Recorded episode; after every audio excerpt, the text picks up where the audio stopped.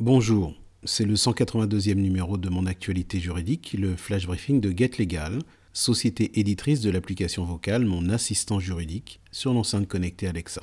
Aujourd'hui, je parle d'une nouvelle disposition visant à lutter contre l'accès à des sites pornographiques par des mineurs.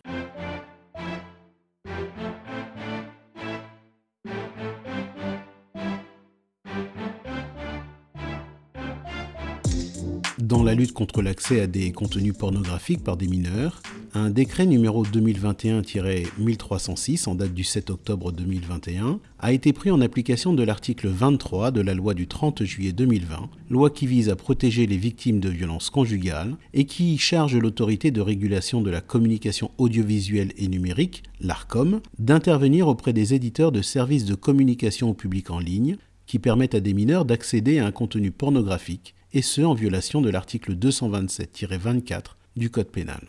En effet, au terme de cet article, le fait de fabriquer, de transporter, de diffuser par quelque moyen que ce soit et quel qu'en soit le support un message à caractère pornographique ou de nature à porter gravement atteinte à la dignité humaine est puni de 3 ans d'emprisonnement et de 75 000 euros d'amende lorsque ce message est susceptible d'être vu ou perçu par un mineur.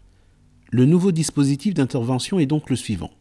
Tout d'abord, lorsque le président de l'ARCOM constate qu'un éditeur de services de communication public en ligne permet à des mineurs d'avoir accès à un contenu pornographique, et ce donc en violation des dispositions du Code pénal précité, il adresse une mise en demeure à cet éditeur et l'enjoint de prendre toute mesure de nature à empêcher l'accès des mineurs au contenu incriminé. En effet, le président de l'ARCOM tient compte du niveau de fiabilité du procédé technique mis en place par l'éditeur afin de s'assurer que les utilisateurs souhaitant accéder au service sont bien majeurs.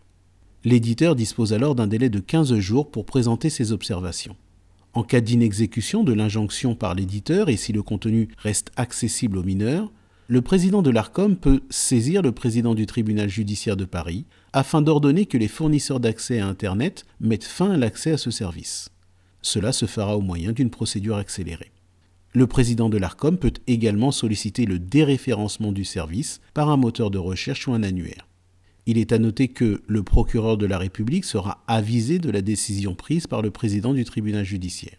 Lorsque le tribunal judiciaire ordonne l'arrêt de l'accès aux services litigieux, les fournisseurs d'accès Internet devront y procéder par tout moyen, notamment en bloquant le nom de domaine. Les utilisateurs des services de communication publique en ligne auxquels l'accès est empêché seront alors dirigés vers une page d'information de l'ARCOM indiquant les motifs de la mesure de blocage. Enfin, il faut souligner que dans un souci légitime de lutter contre les sites miroirs, la loi prévoit la possibilité pour le président de l'ARCOM de saisir sur requête le président du tribunal judiciaire de Paris pour demander le blocage des sites miroirs, et ce, sans qu'une nouvelle décision de justice soit nécessaire. C'est la fin de ce flash briefing. Excellente journée.